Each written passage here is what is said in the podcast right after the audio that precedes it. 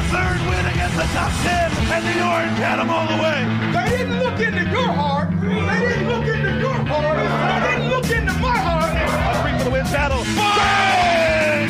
Boom! As the Orange do it again. The cardiac Cuse comes through on the road one more time. This is Orange Nation with Stephen Fonte and Seth Goldberg. Good afternoon, everyone. Glad to have you with us alongside Seth Goldberg. I'm Stephen Fonte. It's a Monday edition of Orange Nation. We are brought to you in part by Dunn Tire. Phone lines open for this entire first hour at 315 437 7644. We do have a couple of guests lined up for you in hour number two. The Hall of Famer Floyd Little joins us at 1 o'clock as he does every Monday. And then Adrian Autry set to check in at 145. We'll have Coach Autry joining us every Monday late in the show throughout the basketball season as well. We certainly have SU basketball to talk about today. The Orange winning uh, the regular season opener on Friday over Cornell, getting set for uh, Iona tomorrow night inside the Carrier Dome. We can talk some SU basketball today. We'll get into to more SU basketball tomorrow. Uh, we'll get into uh, NFL here and there as, as well. Uh, just an atrocious performance by both our Giants and Bills, uh, Seth, so we can commiserate together on the NFL uh, in the next couple of days. But we begin with SU football. And, and listen, we're almost 48 hours removed from whatever that was inside the dome on Saturday. I'm still trying to figure out what exactly I saw. Yeah, I don't know. Uh, it was just an absolute complete meltdown, wasn't it? It was it was terrible. It, it was just a an epic uh, second half meltdown and collapse. Look, they led by 17 points at some point in the first half. They led by 14. Here's the bigger stat to me. They led by 14 points with nine minutes to go in the third quarter and then they were outscored 37 to 2 the rest of the way. That can't happen. That can't happen defensively, that can't happen offensively, that can't happen. I can't argue with you. Um, you and I were talking before the show started and you know, Max was in here for his update, and he brought up. He said, you know, that, that loss was on the defense, and you said not entirely. And I, I don't and think it was hang entirely. On, hang on, we'll I know where I know where you're coming from, and well, let's get to it right now. And I know where you're coming from. I mean, the offense did not play well in the second half. My response to that would be, you put up 38 points in the first half. You're up 17 you should win that game, regardless of what the oh, offense oh, sure. does. And this defense had shown so many signs of improvement over the course of the first nine games of this season that you would think. I mean, we had Adam Terry on the, the pregame show on the quad on Saturday. He said, I think Syracuse can hold Wake Forest to 20 or less. Yeah. And, you know, at, at one point of this game, it's, you know, 38 17. You, you figure. You should win that. Syracuse is going to win. And oh, by the way, at that point, they had stopped them five consecutive drives, right. either a punt or a turnover on Wake's part. Five consecutive drives. So you're leading up to halftime. You had just stopped them five times in a row after Wake got off to that fast start. You've got 38 points. You're sitting pretty. You're thinking, well, the defense, the defense is in good shape. The Syracuse is going to win this game. And then I really think the turning point was that drive right before the half, where oh, Wake yeah. Forest gets the ball back with 16 seconds left, and, and they get a field and goal. somehow goes down and, and, kicks a field goal.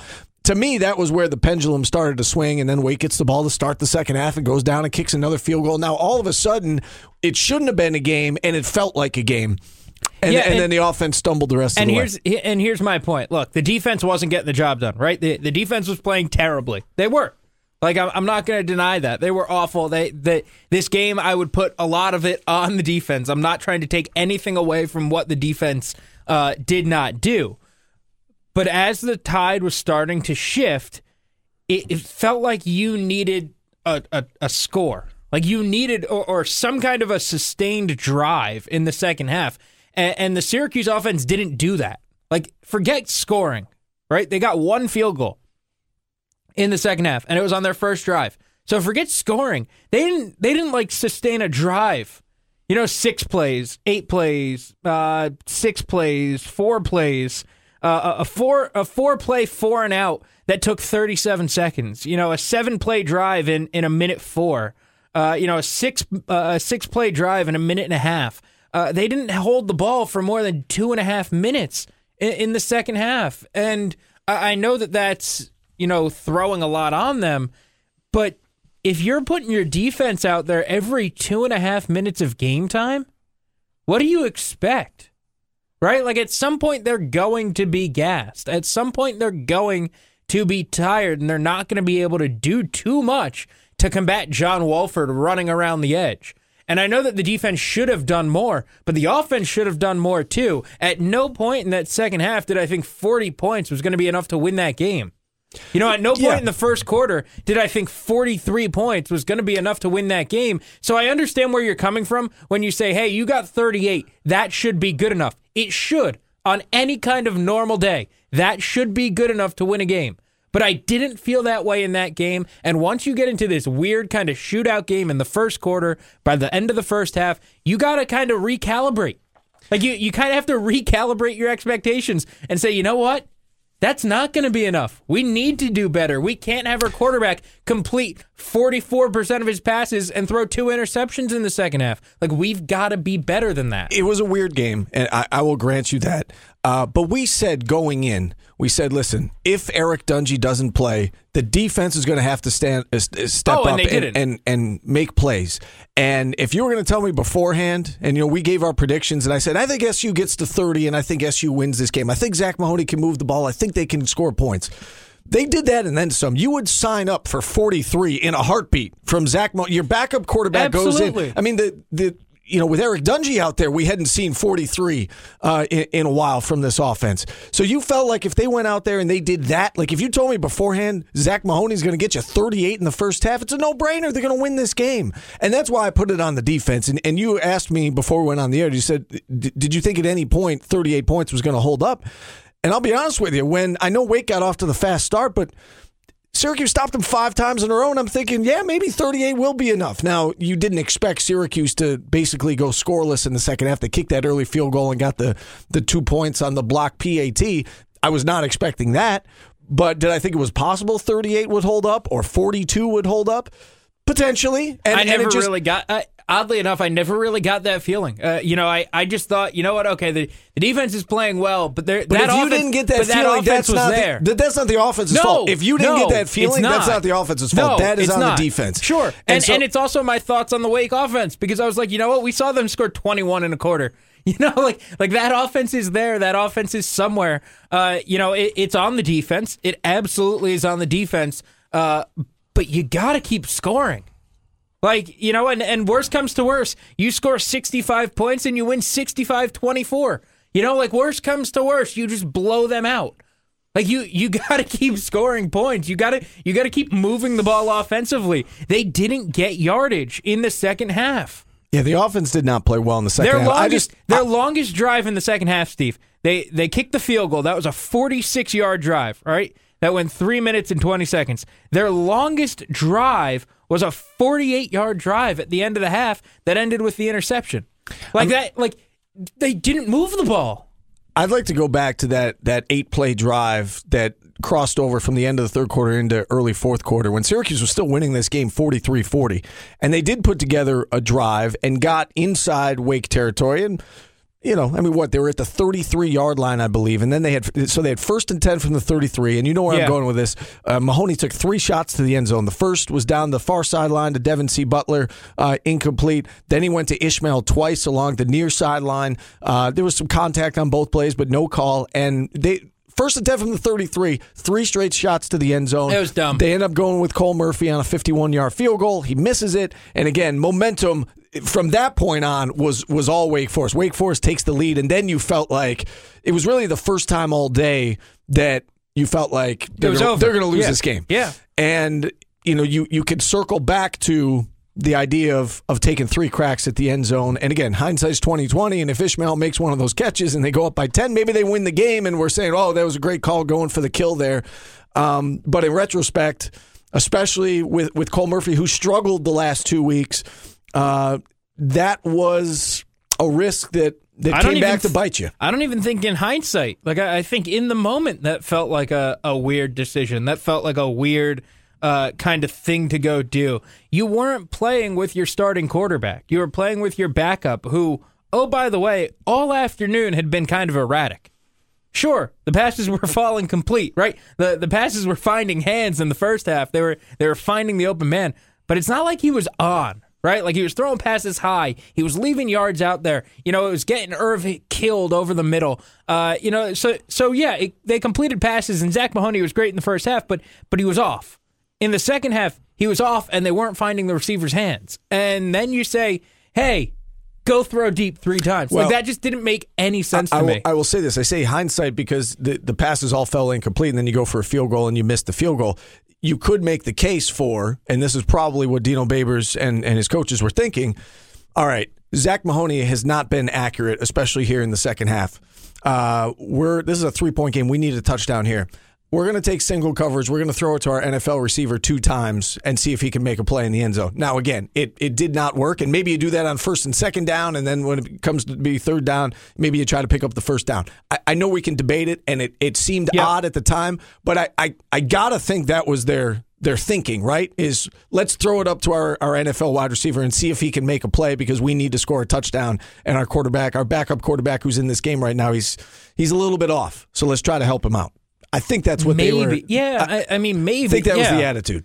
I, I guess. I, I mean, look, we, we saw a But game it is head scratching, no doubt yeah, about it. it. was head scratching. It was questionable. Um, we, we saw a game where Zach Mahoney threw for 300 something yards and three touchdowns and got benched. Right? I, I mean, he got benched at the end of the game. Um, I, I think that more than anything kind of sums up what kind of a weird, wacky game that was. Uh, like, yeah, again, you know, going back to just kind of the the main overarching point of this whole thing, like, yeah, 43 points should be enough to win. Uh, it, it wasn't enough to win that game. Uh, you know, the the way that game started, I, I don't know that you could have felt like that was enough to win that game. Uh, and, and say, oh, Zach Mahoney was fine and the offense was fine. He was fine, Seth. He, Okay, he, that's- he threw for almost 400 I know, yards. but he was look, he was better again, than fine. He he was.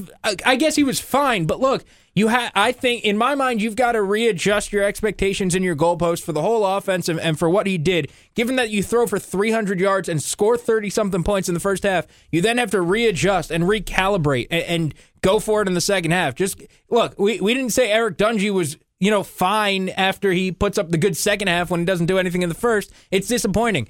Eric, Zach Mahoney didn't do anything in the second half after he did something in the first. It, it's it's an all right game. It, it- you know, it's it's there's something that leaves you wanting more. It leaves more to be desired, and that doesn't excuse the fact that the defense gave up 64. That doesn't excuse the fact that the defense allowed 24 points in the fourth quarter, and that the defense couldn't stop a play that everybody in the damn building knew was coming. Like that doesn't excuse any of that. I just I think we're spending too much time talking about Zach Mahoney. It, it's your backup quarterback. You talk about you have to recalibrate expectations. He gave you almost 400 passing yards, and he they put up 43 points. The defense allowed 734 yards. Yeah, And, the I mean, defense was terrible. The defense had was to be terrible. better. This game, plain and simple. And I understand Zach Mahoney wasn't perfect, but you can't expect him to be perfect. He's your backup quarterback for a reason. He's one in six now, one in seven in career starts for a reason. Some of it has to do with the opponents he's played, but he's been serviceable. Definitely, he was more than serviceable on Saturday. He led you to 38 first half points. This is to me. I, I understand where you're coming from, Seth, but to me, this is entirely, entirely on the defense. You give up 734 yards, 60 plus points, Right. the most No, points they've ever allowed in the dome. You're not winning that game. That is that is entirely on the defense. Yeah, the defense had to be a lot better. The defense should know that John Wolford's going to keep the ball every single opportunity he gets.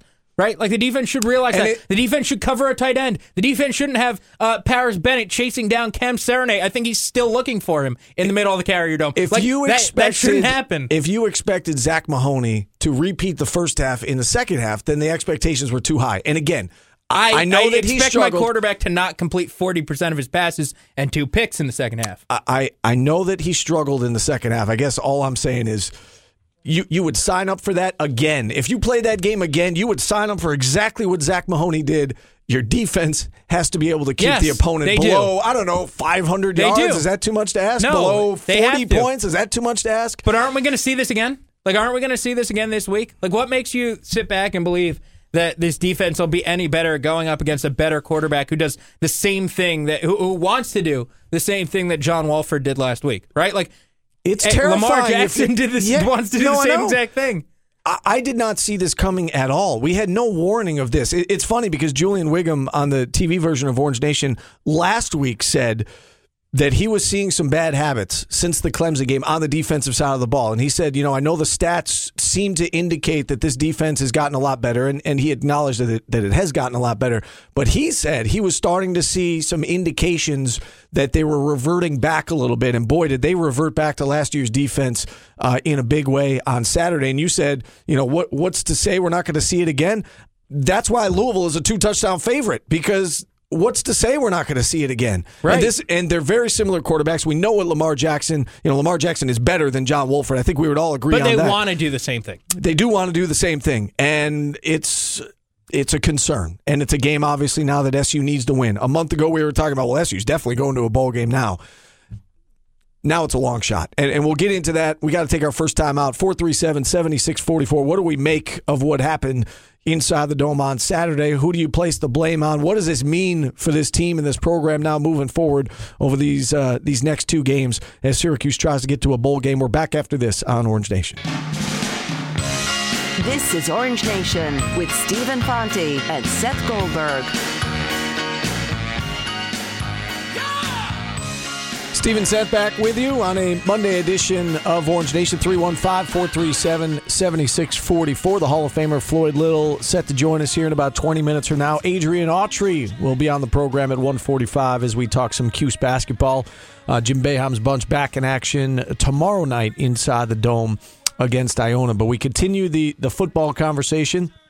Dino Babers just wrapped up his weekly press conference a, a short time ago, and uh, and discussed the uh, the momentum that Syracuse had following that win over Clemson, and obviously where we are now. It's exactly one month ago Syracuse won that game uh, over the Tigers, upset uh, the defending national champs. Syracuse has not won since. Here's Dino Babers. You know, so much of sports is treating each week as an individual week. The Clemson week was a high week, and the weeks after that have not been so high. I think even when everyone's talking about which bowl game we were going to go to, when I tried to say you need to take them one at a time, now here we are in November, and we better take them one at a time. So I think the momentum is created every single week, and we need to create our own momentum for Louisville.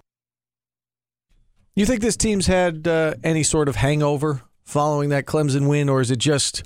Do hangovers last a month? I don't know. So I'm, I'm asking you. I mean, we saw this last week, last year too. They beat a top 25 team. They went to four and four, and then they lost every other game they played.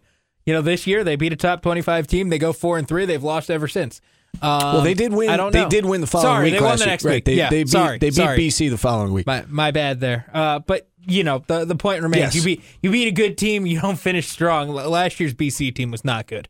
Uh, so I, I guess that might have been why I forgot. And I guess you Uh, kind of have the yeah. same reasoning in that you know last year you you went 0 and 4 in November in large part due to the fact that Eric Dungey was not out there, and now here we are another November, and we're talking about Eric Dungey's status, and he, he missed a game, Right. Uh, and so you I guess you kind of sort of have the same excuse, and and Miami's really good, and and last year they played you know Florida State and Clemson, both those teams were really good.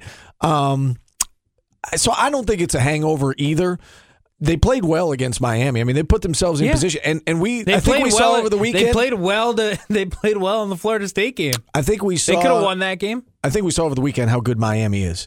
Um, Yeah, Miami's really good. so I don't think we could say it's been a hangover, but they have missed some opportunities that they should have capitalized on. Namely, the Florida State game was one that they they, they should have won. They they should have been able to beat Florida State as, as we talked about. Um, they should have been able to win this game. You put up 38 Yeah. points in the first half. You should be able to win that Yeah. game.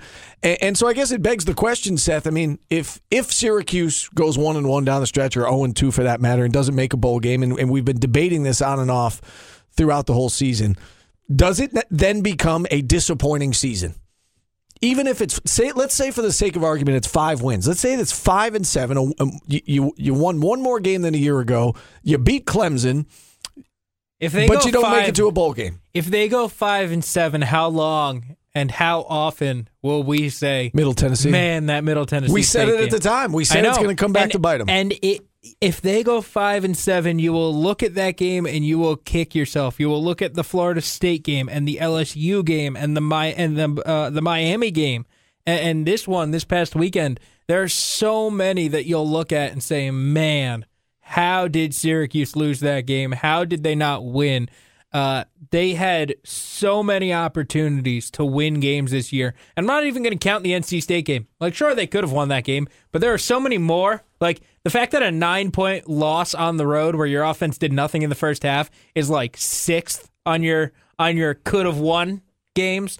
Like there's not a loss this year that you're like, oh they they you know they could they were totally out of that right. They they could have beaten LSU, uh, Middle Tennessee State, Florida State, Miami.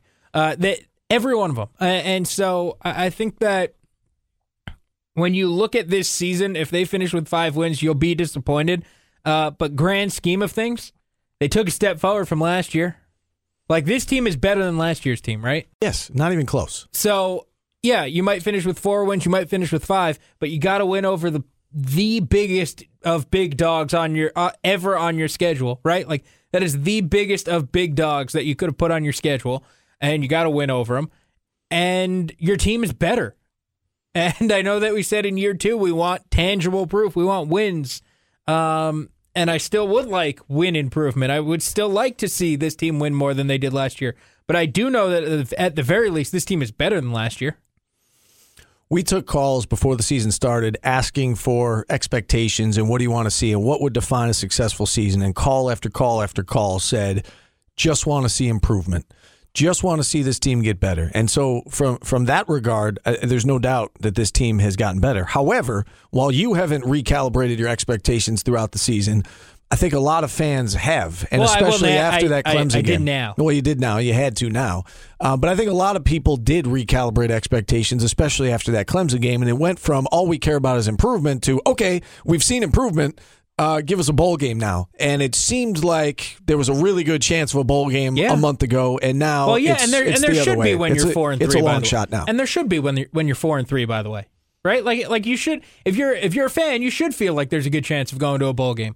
Um, and, and I think that I, don't mean to to wave the loss Saturday as a as a hey look at look at you know my my my consistency and, and this is not what I'm doing. Uh, but you know, th- there's a reason why I just said, "Hey, stay the course and see what happens." You know, it's one game. You know, and I think Dino Babers essentially said something to the point of the, to the extent of it. You know, don't get too high, don't get too low. You know, you, you don't want to kind of irrationally jump all over things. They beat Clemson. That was an awesome win. It's a potential program changing win, but see what they do the rest of the season. You know, and it, it was the same. My thought process of saying, "Hey, don't jump out and and and jolt to the top," is the same as as all the Dino Babers is going to lose leave stuff, right? Like, awesome, it's one win. Like, let's see what else happens. And if when push comes to shove, it's pay the man or he's leaving, you pay him. But let's see what happens when the time comes. And you know what? Tennessee is now open and Florida is now open. And, uh, you know, I bet, and, uh, Ole Miss is open because they've got an interim all year, and I would imagine that there, there's going to be a Texas A&M or another job in the SEC coming open. And look, if Dino is courted, and he very well still could be, you do what you have to do to keep him. You But- mentioned uh, Butch Jones out at, at Tennessee, and uh, we should point out MSN.com put out a, a story today, and, and Dino's name at least is mentioned, and for what it's worth. And, and you're right, there are other jobs open around the country that, again, Dino will be connected with. Um, would he go anywhere at this point? I don't know. I don't know either. But again, I, I my my philosophy remains the same. If when push comes to shove, you pay him. But let's have that happen first. 315 437 7644. The Hall of Famer Floyd Little set to join us in a little over 10 minutes from now. We wrap up hour number one right after this on ESPN Radio. Our take on the day's top stories. It's today's business on Orange Nation. Stephen Seth back with you on a Monday edition of Orange Nation. Adrian Autry on the way about 25 minutes from now. We will talk some SU basketball, I promise. Uh, but first, let's get to today's business, brought to you every day by Grossman St. Amour CPAs. And for that, we bring in our producer, Max. What do you have for us today, Max? First of all, Steve, Yeah. I owe you an apology. You were right About Tyrod? about Tyrod. Okay, thank you. I was wrong. Should Very- Nate Peterman start next week? No. No. What? No. Uh, I was wrong. You were right. Okay. Uh, my apologies. Way to be proactive with that because I was going to bring I, it up. So I, I could I- feel it coming, and I, just wanted tweeted to at get him out last ahead night. of it. I tweeted at him to make fun of him for it yesterday. Yeah. Uh, not a great showing by your Buffalo Bills yesterday, to say the least. that is an understatement. That's putting it nicely. Um, which brings me to my question. Obviously, my allegiance lies with the Eagles. I don't think they're the best team in the NFC, though. I do think that the Saints are the best team right now in the NFC. I think the Rams are up there as well in the conversation. Um, obviously, the Eagles in top three. I can't really put them in any order.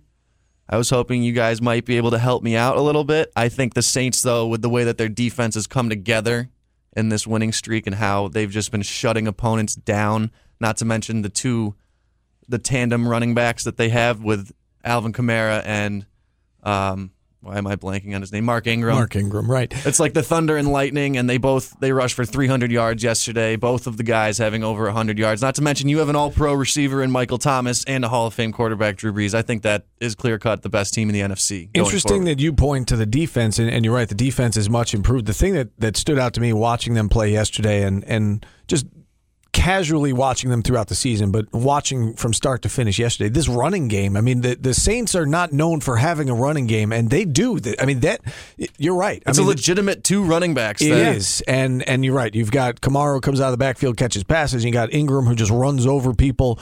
Um, that is impressive. Their defense has gotten better. We know about Drew Brees and, and everything he can do. And and the knock against the Saints for years has been, well, they're great at home, but they can't win when you go outside or in the elements. I mean, that was not a, a great situation yesterday. It was cold, it was dreary, and they just took it to the Bills. And and so that that thing about they're not good on the road, I don't think you can say that anymore. I mean, this team can win home or away. They can beat you through the air. They can beat you on the ground. They have a good defense.